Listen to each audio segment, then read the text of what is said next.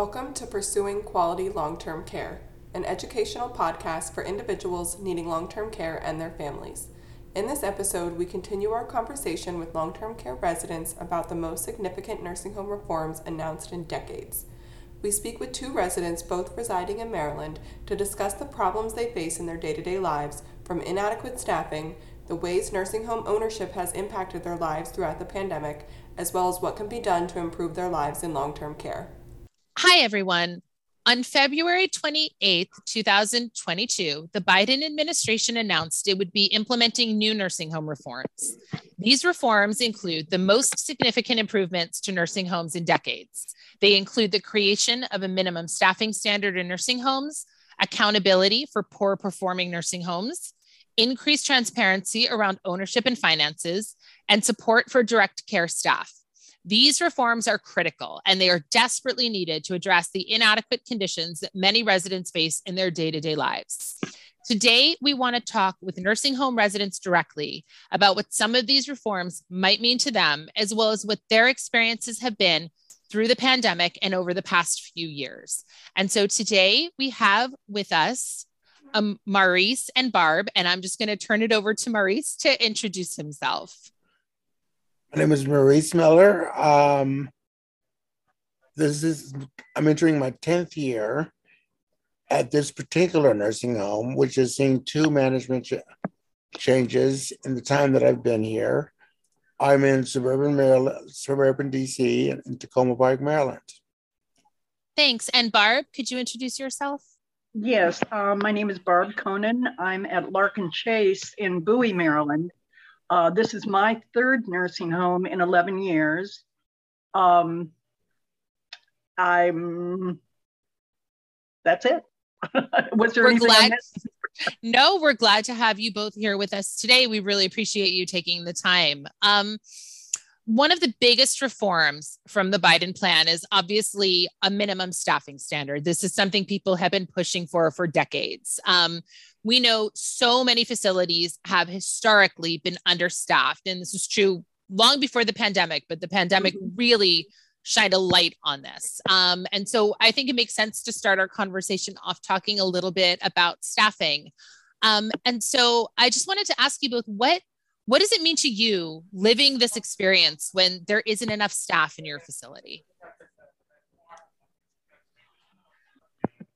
Chaos is basically what it amounts to. If it's a shortage of nursing staff and they have to bring in, for example, agency staff, you cannot reliably depend upon the proper administration of your medication or your administration of your medication in a timely fashion it was the very frontline people, the um, certified nursing assistants or the geriatric nursing assistants.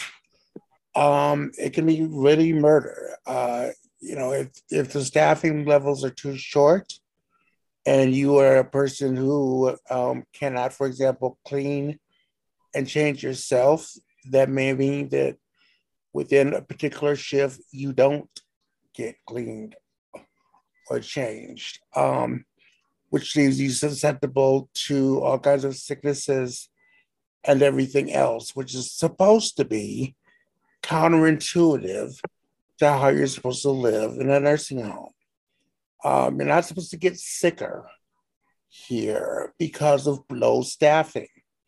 And more often than not, we are seeing ourselves in a situation here where I'll just put it out there. Um, I think that they save money, they make money by shaving the staff, and they create great disincentives for not keeping the staffing levels up to par.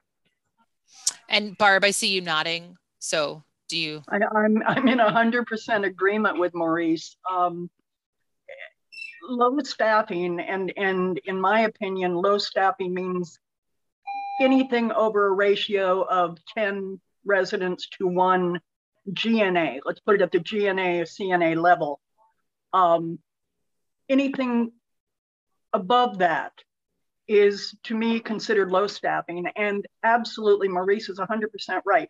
If if we are not changed, if we are not cleaned, if our wounds are not attended to, things are just going to go south and they can go south very quickly, especially with wounds. And I know that for a fact.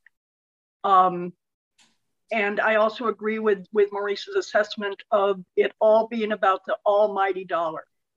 If, if the ownership, if the, if the corporation who owns the, the facility doesn't want to spend the money, they are not going to bring in additional staff or they are not going to bring in people from the agencies who cost more for them. Um, and they're just going to let, let uh, you know, the status quo be whatever it is and however many people they can bring on. Now, I do understand that over the, the period of, of the COVID, of the pandemic, um, staffing has been difficult. Um, and I know that in our particular location right now, I know that we are actively searching for, for new staff members, but it's not unusual for us to see 14 and 15 residents for one GNA, and that is, in my opinion, unacceptable. Um, I so you both mentioned agency staff, and so something else I wanted to ask you both about today is turnover in staffing.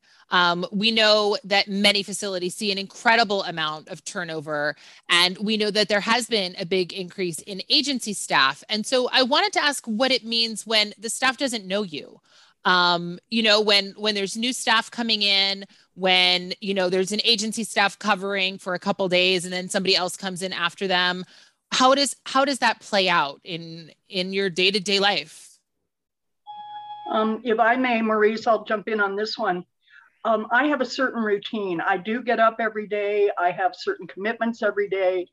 If I have to re-educate or educate someone uh, for the first time every day on a different level, it takes up time. It adds to my frustration. It's it's very uncomfortable, and and I just hate it. I absolutely hate it. And when I see a new face, it's like, oh God, do I have to do this all over again? Uh, I will say that in our particular location, we have not had much staff turnover. We just have very low staffing. We don't have staff. So that's why they go to the agencies. But uh, I'm not a big fan, but you know, it is what it is. Maurice, do you have? I think it is absolutely hilarious. And I say that because I've just gotten cynical um, for people to come in and notice that I'm a functional quadriplegic and then ask me to turn as they clean me um, because they are not made familiar with our conditions, um, our respective situations, and they walk in and assume that everyone has, has the same capabilities. Um, and I could really say, seriously, are you nuts? And um, I try not to, and I try not to say anything that's um, not safe for work to say. Um, but it gets very frustrating. And like Barb, I have a specific routine because um, I can't function um, very well. I have to depend heavily on my computer um, for things like making phone calls, even let alone typing or writing emails um, using speech to text software. If you walk out of the room thinking your job is done, and I can't access my um, laptop, um, all kinds of things can go wrong. Um, whether it's writing a letter, an email to the executive director, or whether it's trying to get a hold of my 94 year old mother in Michigan who worries if she can't get a hold of me. And um, so the lack of familiarity with the, with the residents and the lack of management's willingness to just put down um, simple information on a piece of paper. This resident has this condition, this resident has this condition. Um, is just as much to blame um, as the fact that we're getting seeing a lot of agency staff, and we do get a lot of turnover, and we get a lot of new staff. Um, you know, I've asked that for of management. Just put it on the paper. This is what we need. It doesn't have to be long. It could be in a simple code. Um, And that way you eliminate a lot of that hassles. And um, we do see a lot of agency people here, and we do see a lot of turnover. Um, to the point that one um, one night, um, several nights on the night shift, only one person has shown up for the overnight shift, and um, they've had to call around desperately to find someone else, one more person to support that one person. Um, so it's um, I would like to see less, fewer agency people, especially because they cost them more money, which means it's costing the taxpayers more money. And I would like to see more staff, period, um, who know what we need. So, you know, you you said know what you need, and you've both mentioned educating staff. Um, so, something else I wanted to ask about is staff training. I mean, we know during the pandemic that um, training was waived um, at the start of the pandemic um, so that temporary nurse aides could come into facilities that didn't have enough staff. And training requirements were were waived and they have not been brought back. That waiver has not been lifted yet. Um, and so in terms of what staff know and what they're able to do what do you think it is just imperative that staff are aware of and trained on before they enter a facility? I'll put it simple. Um, you need to know everything that you would want to know if you are caring for your own loved one or your own child. That's it in a nutshell. Um, because if you don't, you're no good to us. And um, I've seen some of the best staff come out and say that even before I would almost think it and say, I wish this person would do this.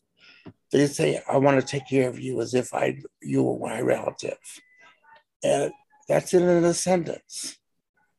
Um, if you, if you can't care for your child, if you can't care for your grandparent who took care of you and raised you, um, and if you don't know how to do that and you're scared of doing that, you don't belong here. Right. I agree a hundred percent, Maurice. You, you couldn't have, no one could have said it better. The only thing that I would add to that is, in addition to that, you must have compassion, and that is not a trainable characteristic. Um, but without that, you're just a paycheck and I don't want you around me. Amen. Um, and so that actually leads, you guys are doing a good job of this. That leads into my next question. Um, on, on a more personal level, um, what are what are your interactions like with staff and how do you see residents in your facility being treated by staff? I'll jump in on that one. Um, in I'm a pretty friendly person, I would say. So I have a very good relationship with, I would say, 98% of the staff. Um, and I do not see much negativity at all in the hallways, let's say, or in the dining room, um, just in general with staff members from all departments, you know, be it maintenance or housekeeping or activities. Um, I think in this particular facility, in fact, more so than my other two, I think there is a pretty good balance of staff and and resident uh, relationships. Uh, you know, you have a few that are few, especially staff, uh, uh, excuse me, residents who, for one reason or another, are not happy and are not going to be happy with anything you do. But I would say in, in my particular case, we have a pretty good, pretty good relationship all around. That's great. Yeah, yeah, it, it is a pretty good facility in that respect. Um, I think that we do better. This goes back to our original question. I think we do better when our staffing levels are up to par the more stressed our staff is, um, the more, sh- I don't want to say short tempered, the more rushed they are. And the more rushed they are, um, the more impatient we might get. Um, so if you start off on the premise that, okay, your staffing level is up to par, I think that you can say that we have great relationships. We can go to into a residence council meeting and say we want to give this person or this staff member a commendation. Um, if the staff on each shift um, is are working short um, and are rushing from room to room and don't have time to take care of you in the manner that you want to be taken care of or you need to be taken care of, they're going to be frustrated and you're going to be frustrated. And that's, I think, the key to some of the tension that we experience in our facility is not so much that neither likes the other as much as we don't have time for one another. Mm. Mm-hmm. That's that's such a good point, and you're right. I mean, and mm-hmm. I think that's sort of the perspective when we think of the pandemic and we think of that one CNA for so many residents. You're right. By the time they get to the 18th resident or the 25th resident, you know the how they felt when they got there for their shift. You know, 15 residents ago is is very different. It's it's it's hard work. Um, you know to to be a cna and to do all of this. So i think that's a really good point. Um the the next thing i want to ask is just kind of foiling that question with what about the administrator of your facility or the administration? Do you do you deal with them and how do they treat residents? What what are those interactions like? We just had a resident council meeting and one of the areas that was brought up, and I think everyone in the room, every resident agreed, was we need to see the administration, the administrator, as well as top management out on the floors. We need them to see what we're going through, as opposed to sitting back behind their desks and being on the phone and calling this and calling that, talking to their department heads. If they don't see it, eh, they're not going to feel it. They're not going to feel what we're feeling. So I believe that this particular facility is definitely lacking in that respect. Um, in our facility, I don't think our management staff would want to see the results of a poll but of the residents that says, whom do you trust more? Politicians or the management staff of the, faci- of the facility? um, because it's that bad. Um, we changed t- management hands right in the middle of the pandemic. Um, so the regular introductions that we were used to um, in residence council and everything else, particularly, um, did not happen. But that should not and could did not preclude um, the administrator and the other other directors from walking around and saying, hello, I just want to pop in and say, I'm so and so. This is my position. If you need anything, please help. Uh, please call. And that didn't happen either. Um, they would put out changes in management on the dining room wall um, back in the days when we were not allowed in the dining room. Right. And we're like, okay, that's going to work. Um, so um, yep, that works. I interact. I, I'm one who does interact regularly with the management um, of our facility, and um, some of the other people are as well. But um, by far, this is um, a problem here where you, your aloofness um, causes some of your own problems. Um, because if you know it's a sign of your own character. If you're indifferent to your residents you're definitely going to be indifferent to your staff. And um, that has happened here. So what do you expect? The residents aren't going to move on moss necessarily but the staff yeah sure. Why don't they? Why wouldn't they so so to follow along with that have you had to and i mean you mentioned talking to the management quite a bit maurice um, are you able to raise grievances or address issues with the administration in your facility or do you find yourself sometimes having to go outside of the facility to to push for change? I'm more comfortable going outside of our facility. I, like I said, um, I believe that there's a trust issue um, from the residents' perspective um, with respect to management. Um, you know, I've yeah, I believe that um, I can't rely on them necessarily to follow through. I'm pleasantly surprised when I raise an issue and it's resolved um, right away. But it's I, I don't expect it, and um, I prefer to go outside for that reason. Thanks.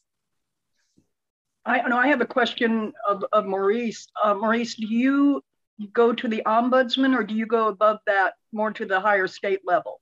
I go to the ombudsman when possible, and I try to avoid the state level because we've had bad experiences with the state finding oh. ways to side on the staff of the facility um, repeatedly. I go straight to the feds more often than not.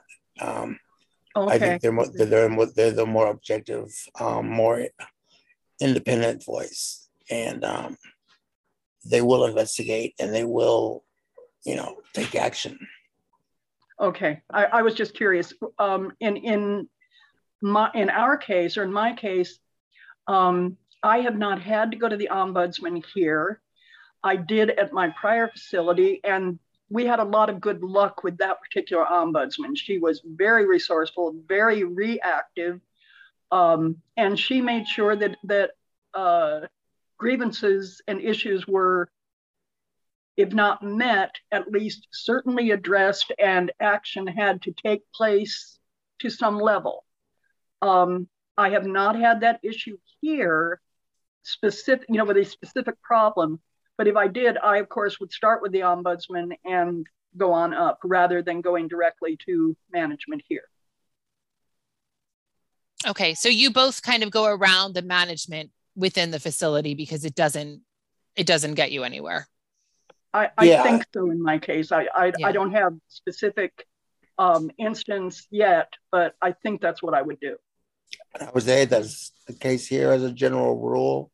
There are managers that are dedicated enough and um, on top of things enough to where they will step up and assist. But if I'm speaking about the management group as a whole, yeah, um, I I have to find a workaround in order to get things done.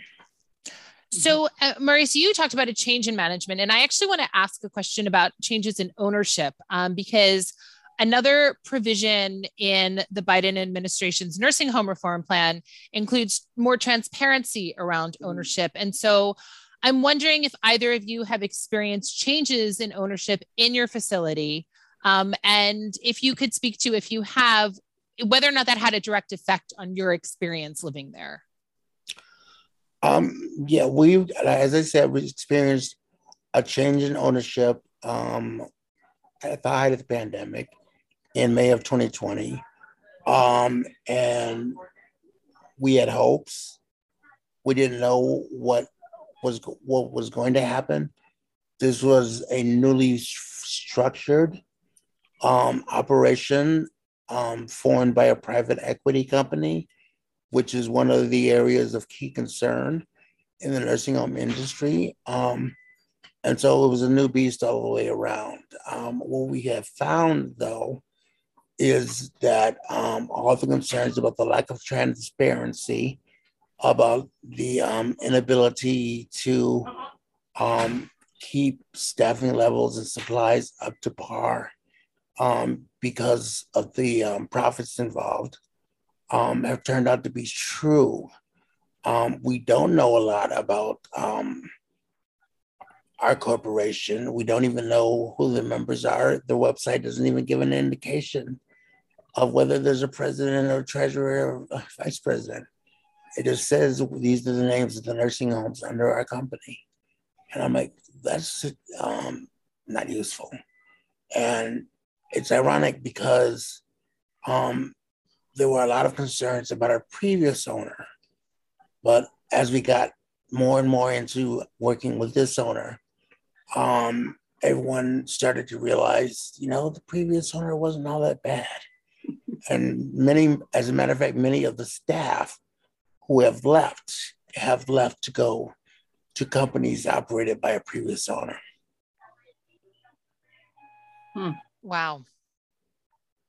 And Barb, have you experienced that at all, or I have not. Uh, in fact, okay. the um, the company that owns Larkin Chase also owned my previous um, uh, resident resident uh, facility in Silver Spring.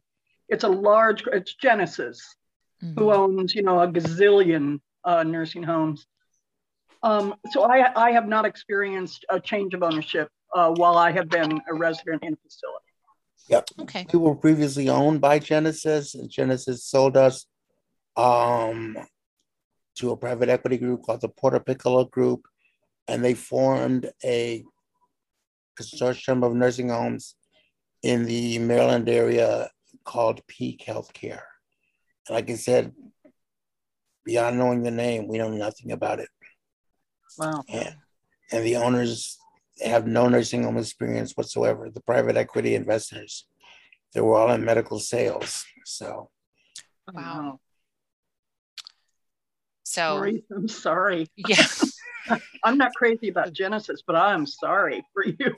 yeah, like I said, we weren't, you know, we had complaints about Genesis, but yeah, you know, a few months into this, um, people were saying, gee, we were really messed up because Genesis was better than this by an order of magnitude we can't even measure. Wow. And that's where um like I said, that's where a lot of our staff, we've had a bleed of staff that's where a lot of our staff is is moving back to is a Genesis facility somewhere around them. Well, I will say, if I may, about Genesis during this latter uh, outbreak, the Omicron outbreak, they stepped up and really uh, offered bonuses and raises and uh, staff incentives to keep people on and to keep them here, you know, to do the doubles and do whatever was required. And and it helped. It did keep the people that we wanted here here. But of course they got tired too. You know, you, you can't you can't get 24 hours, you know, out of a person. You just can't do it. Legally or otherwise. So that that brings me to my next question which is a little bit broad but but with these nursing home reforms that will be implemented you know in the coming months let's let's hope months you know as fast as possible.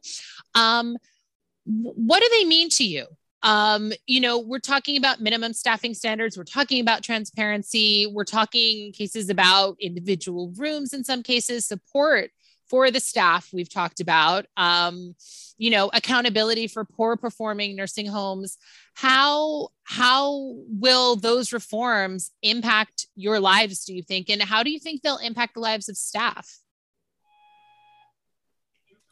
Well i know in in in my case the most important aspect and has been my advocacy i would say for the last eight years of my being in a long-term care facility is staff to resident ratio. I think that if we get a decent number in that ratio, I think that will be a huge, huge help to everyone, not just the residents. It will be a help to the staff, to the staff on every level. Because if your GNAs are happy, their supervisors, their nurses are going to be happier, and it's going to work its way all the way up. Um, as I say, uh, unlike Maurice, I, I have not had to worry about uh, transparency so much because Genesis has to be, because they are a, a public corporation, I believe. Yeah, yeah. I believe that they trade. Um, because they are, they must be transparent. Now, whether how transparent they are to us, I don't know. But in terms of transparency to the government, I believe they they pretty much have to be. Um, but to me, it, the, the main thing that I was interested in when it came down to, you know, what what is I hope coming down from the Biden administration is that staff to resident ratio. That, that will affect my life a lot.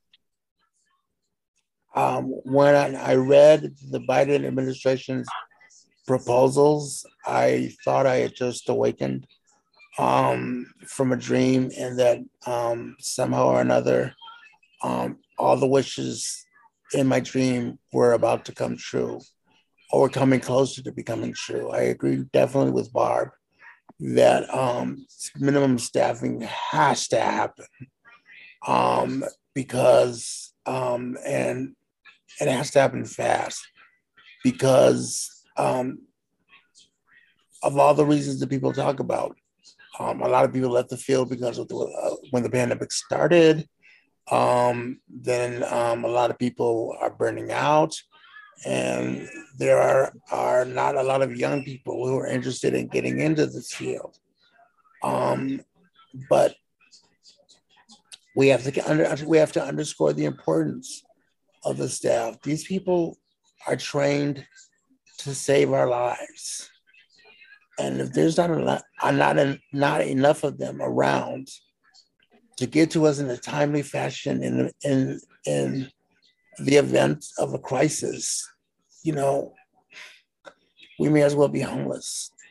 Um, and that is why it's important to have a, you know, a, a staff that's fully staffed, that has high morale, and that feels that it's actively involved um, in the care and the comfort of each resident. You know, the GNA job, the CNA job is a nasty job. Yeah, it is. You're, you're yeah, changing people's diapers. You're, you know, dressing up a wound. You're cleaning linen. And it is but, hard work. And it is very, very hard work. But it can be one of the nastiest jobs where you can make the, one of the biggest differences because you're if you are actively involved and you can say, I see this here on this on my resident. It looks abnormal. Please come check it out. Mm-hmm. And they get to it in time before it turns into something serious. If the good part of the job came back where which is was where we were slightly in pre-pandemic days where people were actively involved in your care and being able to point out flaws in your care as CNAs, as GNAs, um, you feel a sense of importance. You feel a sense of, of, of being needed. And quite frankly, a sense of being feel a gratitude on the part of the resident. Um, I pray for that to happen. And uh, any company that says they'll go bankrupt um, if minimum staffing levels um, are raised. Um, I want to see a polygraph test do it, or I want to see them see them say that under oath in front of a congressional committee, um, because I believe they're lying. These are issues of money and profits over people. Yes, exactly. Well, I want to thank you both so much for taking the time to be here with us. And I do want to ask one more question. This is kind of a big one. Um, but beyond beyond the Biden administration, is there anything else you think that the government should be focusing on that would make your lives and the lives of nursing home residents better? Um, I think one of the things that um, I mentioned, I noticed about Barb when we spoke at a previous meeting, um, was that they were um, enforcing during this Omicron outbreak um, some of the governor's protocols before visitors can come in to the nursing home because this is the first um, quote unquote lockdown situation in which CMS has said it's okay for visitors to come in. And um, Governor Hogan has listed some very strict qualification, pre-qualifications before visitors can come in. Um, I think Barb's nursing home facility enforces them. It's stuff like, you know, taking, having a um, rapid COVID test administered um, prior to coming into the facility and making right. sure that you're negative. Our facility does not. Um, I think my biggest wish is that um, we stop playing politics. And when it comes, and that there's consistency from facility to facility, company to company, state to state. Um, you should not have to um, guess as to which state, as to which facility, as to which company um, you need to um, go to or to apply to in order to get stand good good quality care. Um, there should be a bar of consistency that everyone should have to pass. And um, I don't see that right now. I don't understand that right now. You're talking about people who have raised you, who have helped you, who have made significant contributions to society as a, as employees. You're talking about people who may look like um, someone you know who's also disabled. And you're going to want to waffle on the care they get because of some political debate. That doesn't make sense to me. Be consistent all the way on the board um, so that everyone can say, okay, we're going to get at least this quality of care no matter where I live, no matter what facility I'm in. Those are great. Those are great last words, Maurice. I mean, that's that's like a perfect way to end. Barb, do you have anything to? Not at all. I, I agree. A hundred consistency of standards, or set standards and then be consistent. I think we have to start with setting them first. Good point, Barb. Very good. Consistency.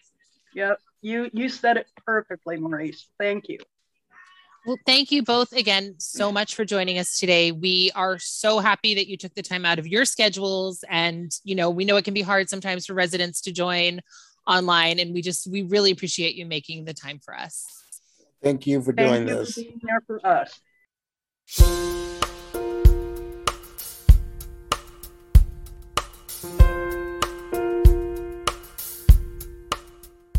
Pursuing Quality Long Term Care is a program of the Avoiding Drugs as Chemical Restraints Consumer Education Campaign, a partnership of the National Consumer Voice for Quality Long Term Care and AARP Foundation. Make sure to visit our website, theconsumervoice.org slash pursuingquality, where you can share your story with us, subscribe to the podcast, and find more information about the campaign. If you enjoy the podcast, please rate, review, and subscribe. Thank you for listening, and we'll see you next episode.